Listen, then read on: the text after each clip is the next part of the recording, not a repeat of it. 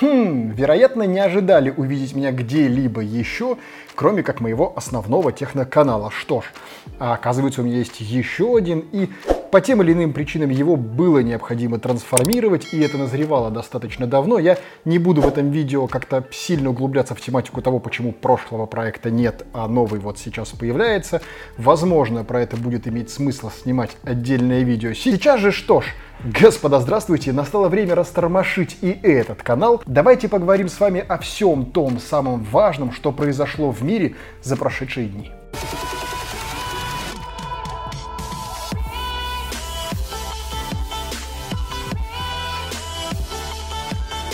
Шутки про педиков самые смешные, поэтому начнем с них. А, в сети появилось фото первой в истории Соединенных Штатов ЛГБТ команды американских военно-морских сил. И это экипаж многоцелевого вертолета SH-60 Seahawk. В комментариях в Твиттере к этой фотографии сообщается, что это исторический шаг для Пентагона. И историю есть чем еще больше подогреть. Буквально месяц назад, 1 апреля, и нет, это не было первоапрельской шуткой, стало известно, что в армию США вновь могут вступать трансгендеры. Еще в 2016 году президент Соединенных Штатов Барак Обама разрешил трансгендерам открыто поступать на службу в вооруженные силы и получать необходимую медицинскую помощь. Однако последующий президент Дональд Трамп потом отменял этот указ, но в общем на текущий момент все вернулось вновь на круги своя, и трансгендерам теперь везде открыты дороги в этой вашей прекрасной Америке. И что тут сказать? Ну, шутки про то, что прилетит к вам волшебник в голубом вертолете, походу приобретают новый оборот. Резина объезжая, номер замазан, ядерная боеголовка. Тан-тара-тан-тан. Атлет-трансгендер впервые в истории примет участие в Олимпийских играх. Тут классически у каждого додика своя методика и Лорель Хабат ранее выступал как мужчина, и что-то ему там не особо фартило. И потом он решил, что а что это я? Я себя буду ощущать как женщина и буду выступать за женщин. А что, так можно было, что ли? Ну, что тут можно сказать? Ну, олимпийские виды спорта, в принципе, давным-давно уже такая в большей степени политическая игрушка, чем действительно соревнование. Ну, а с такими новостями можно лишь помянуть женские виды спорта. К новостям нормальным и пацанским. Во дворце королевы Великобритании начали варить и продавать пиво из ячменя, растущего на территории поместья. В Сандригемском дворце, а надо понимать, что это не какая-то там местечковая история, это, вдумайте сейчас, 8 тысяч гектаров площади вот всей усадьбы в целом. В этой усадьбе королевская семья традиционно собирается на Рождество. Кроме того, существует свободная для посещения туристов зона площадью в 240 гектаров. Заработок же на этом дворце – это один из нескольких видов источника дохода непосредственно самой Елизаветы II и ее семьи. На самом деле вполне нормальная история со всех концов. Во-первых, там этого ячменя действительно вот прям вот в рот наоборот сколько. А во-вторых, площади позволяют. А в-третьих, это уже далеко не первая попытка вообще королевы и королевского дома э, заниматься бухлишком. Букингемский дворец уже продает джин, вино, виски и шампанское, а несколько лет назад свет облетела новость о том, что сама Елизавета II не прочь в возрасте 90 плюс заложить за воротник, но, конечно же, сугубо вот своего производства. А вы, ну, как бы, если что, покупайте. Кроме шуток, я попил. Моргенштерн в армии. Саунд-продюсер известного рэпера Мангерштерна прокомментировал слухи о том, что исполнитель проходит службу в армии, которые начались буквально несколько дней назад на фоне того, что в сети выплыли снимки, типа там его бреют, типа он там где-то в строю на плацу, ну и так далее. Естественно, все это дело начали подогревать со всех сторон все возможные СМИ. К текущему моменту продюсер сообщает, что все, что с ним происходит сейчас, даже если происходит, это не более чем недоразумение, и дайте ему самому выйти на связь, и это не заставило себя долго ждать, в принципе. То, по сути, все это свелось просто к промоушену еще одной песни, которую, кстати говоря, видео в YouTube так и обозначили, типа, я в армии. И все повелись, думали там видос про армию, про то, что его забрали, еще что-нибудь.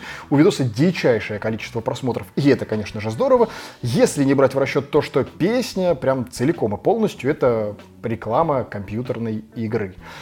Интеграции выходят на новый уровень, спору нет. И, честно сказать, вот в армию не в армию, но на КМБ я бы Моргенштерна, да, вместе с его самым продюсером бы отправил прям с удовольствием. Джефф Монсон, помните такого бойца UFC, пришел на собрание кинутых дольщиков жилого комплекса «Горизонт» в Сочи. Спортсмен якобы купил там квартиру и выдачи ключей не дождался из-за банкротства фирмы-застройщика. Ну, во-первых, надо четко понимать, что вполне возможен такой вариант, что Джефф, живущий где-то там вот как раз в Краснодаре и тех краях, ничего не покупал на самом деле, и его просто привезли так, типа, слона на веревочке поводить. Все, спасибо. Я погнал, давай. Из разряда вот, типа, нас есть звезда, за которую можно как инфоповодом потом СМИ опереться. Это с одной стороны. С другой стороны, ну, а хули вы хотели? Добро пожаловать в Россию, как бы тут кидают на каждом углу. Здорово, отец. Во время рейса Delta Airlines из Солт-Лейк-Сити на Гавайи одна из пассажирок резко почувствовала спазмы внизу живота. Что вы тут э, крики искри- ис- искрикиваете ваши? Как оказалось, она совсем не знала, что происходит с ее организмом в последнее время и что скоро она полетит вовсе не одна. Если мало ли до вас туго доходит, да, она оказалась беременна и начала рожать прямо в самолете. Как все было хорошо, и тут бомбать. Это ж как задорно нужно ебаться, чтобы вот просто уже не замечать даже факт того, что ты находишься на последних месяцах беременности. Более того, мне очень интересно посмотреть на то, как вообще выглядит та самая женщина, без каких-либо сейчас предрассудков, но каких габаритов она должна быть, чтобы не заметить у себя живот с 9-месячным ребенком. Ну, то есть там прямо отвал башки, конечно, полный. Хотя это Америка, они там все ебанаты, это ж понятно. Но несмотря на самом деле на пизнутую мамашу, с ребеночком все хорошо. На помощь, э, слава богу, пришли акушеры, которые летели тем же рейсом. Использовали они во всей своей вот этой процедуре родов э, шнурки и Apple Watch. Apple Watch, вероятно, для того, чтобы измерять пульс и сердцебиение у непосредственно самой мамани, а шнурки боюсь даже представить зачем. Но тем не менее, в общем, самолет посадили на Гавайях, все хорошо, ребенка передали в больницу, ему ничего не угрожает. Будет что повспоминать пацану и порассказывать своим будущим невестам потом. Ептать, сколько вообще исхиревших историй. Новозеландец рисует зеленые пенисы вокруг выбоин, чтобы власти отремонтировали дороги. Джефф Апсон из Окленда в 2018 года рисует вокруг ям на дороге зеленые пенисы. Так он привлекает внимание властей к этой проблеме. По заверениям самого Апсона, таким образом он предупредил власти более чем о сотне ям, и ни разу его не подвергали ни штрафам, ни каким-либо административным и тем более уголовным преследованиям, а сейчас, в общем-то, сетуют на то, что Окленд Транспорт решила пригрозить новозеландцу полиции за его граффити. Но вообще, с одной стороны, дело благое, с другой, рисовать что-то на асфальте, тем более из баллончика краски, тем более на проезжей части, подвергая опасности и себе, себя во время того, как ты рисуешь, и других участников движения, которые могут отвлекаться, пытаясь разобраться, что ты там за херобору нарисовал, это, конечно, вот прям вот леща надо дать капитально. Честно говоря, у нас такого рода лайфхаки используются уже давным-давно. Все прекрасно знают, что достаточно на снегу написать слово «Навальный», снег, естественно, уберут, и таким образом кучу всяких там незаконных свалок, граффити, чего-либо еще закрашивали, просто потому что на этом всем уставшие жители рисовали слова «Навальный». Поэтому можно вновь говорить, что мы впереди планеты всей, и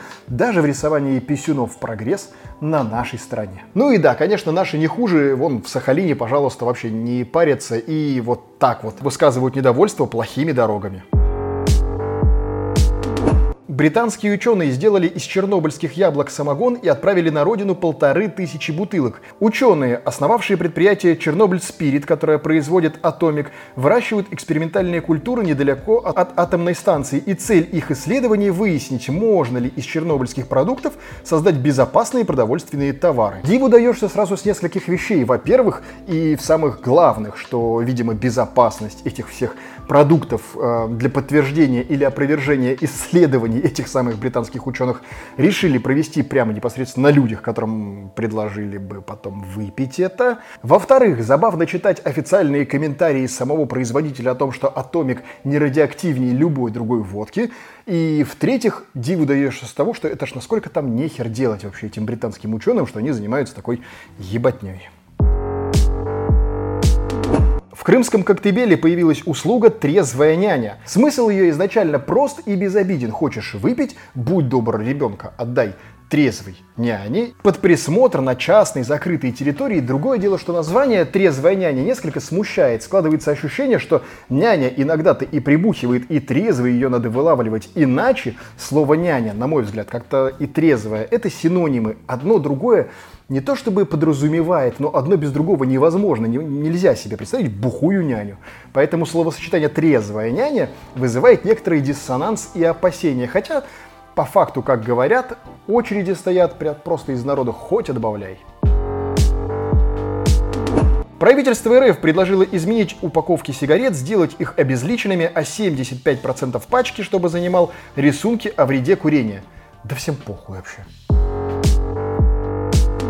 Правительство вновь обсуждает идею штрафовать нарушителей скоростного режима при превышении на 10 км в час. Правительственная комиссия по безопасности дорожного движения поручила МВД и Минтрансу в течение трех ближайших месяцев предоставить согласованную позицию по поводу снижения порога нештрафуемого превышения скорости до 10 км в час. И, на мой взгляд, это такая борьба не то чтобы пчелы против меда, но практически с ветряными мельницами. Нужно воспитывать культуру вождения, потому что каждый второй ну, если не сказать местами, что каждый первый водит как абсолютный имбецил. На правила плюют, половина права получила в подарок вместе с машиной, особенно если эта машина какая-нибудь дорогая, другая половина абсолютные автохамы, третья полные автопидоры, и как-то в этом всем пытаться еще и типа зажимать гайки с точки зрения законодательства, да всем насрать. Ну, будут платить они там эти 250 или 500 рублей. Кому какое дело? Люди платят эти штрафы просто пачками сразу, а некоторые, как мы с вами знаем, не платят и прям без проблем хоть миллионами. И ничего, людям за это не бывает. Поэтому, на мой взгляд, рыба гниет с головы, и нужно решать не следствие, а причину воспитывать в людях социальную ответственность и, в первую очередь, ответственность на дороге. Королева Елизавета II наградила бренд секс-игрушек почетным знаком качества. Речь идет о бренде игрушек Love Honey. Теперь у компании есть официальная королевская эмблема. Представители бренда получили официальное письмо из Букингемского дворца, где Елизавета II отметила их непрерывный выдающийся рост, важный для развития внутренней экономики Великобритании. И королевская эмблема – это не просто формальность. Этим знаком Honey сможет пользоваться следующие пять лет в своих рекламных кампаниях. То есть поддержка королевы Елизаветы бренда может гипотетически помочь привлечь новых покупателей и расширить производство, создав новые рабочие места. Цитата. «Ее Величество Королева выступает за поддержку интимной жизни Великобритании». Кажется, он того. Журналисты, кроме шуток, отмечают, что основатели бренда Honey были знакомы с королевой достаточно давно и бывали на приемах в Букингемском дворце. И я даже не уверен, что я хочу пытаться, даже вот хотя бы начинать рисовать в голове, как конкретно королева в свои там 95 плюс оценивала секс-игрушки этого бренда. И не-не-не-не, я об этом не думаю. Нет, нет, нет, нет, нет. Команда психологов из США и Австралии определила, что коты любят сидеть в коробках не только настоящих, но и воображаемых. То есть внутри одномерных конструкций, формирующих на поверхности нечто похожее на квадрат. Ну, неважно, что это может быть, составите вы его из нескольких шариковых ручек или начертите его, например, изолентой по полу. Абсолютно неважно, животных крайне привлекают эти квадраты. Об этом ученые рассказали в своей научной работе, которая в переводе на наш язык примерно звучит как «если я влезу, я сяду». Целью ученых было протестировать визуальное восприятие кошек, для этого они привлекли к исследованию более 500 волонтеров. Добровольцев попросили провести дома эксперимент с котом и несколькими фигурами, включая квадрат Канижа. Для экспериментов волонтеры размещали перед кошками несколько фигур, включая обычный квадрат, квадрат кринжа и неправильный квадрат кринжа. В общем, не даваясь сильно в технические подробности, если кому-то надо, вы сможете это легко нагуглить, в конечном финальном исследовании приняло участие порядка 30 волонтеров, и на основании присланных ими видеозаписей ученые сделали соответствующие выводы. Кошки воспринимают иллюзорный квадрат так же, как и реальный. То есть животные на полном серьезе воспринимают начерченные на полу линии, в которые они садятся, как не одномерную какую-то конструкцию, а полноценную трехмерную, выстраивая себе, видимо, где-то там в рамках своего воображения, некие такие виртуальные стены. Почему коты в принципе садятся в коробки, пока что науке неизвестно. Есть гипотезы о том, что так они себя больше чувствуют в безопасности. Как следствие, можно предположить, что рисуя вот эти виртуальные себе еще границы дополнительные от одномерных линий, они тоже пытаются выстроить некие границы, зоны своего комфорта, не пытаясь и не стремясь за них выходить, несмотря на то, что это, ну, порой вещь просто жизненно необходимая. И кажется, я сейчас уже вовсе не про кошек.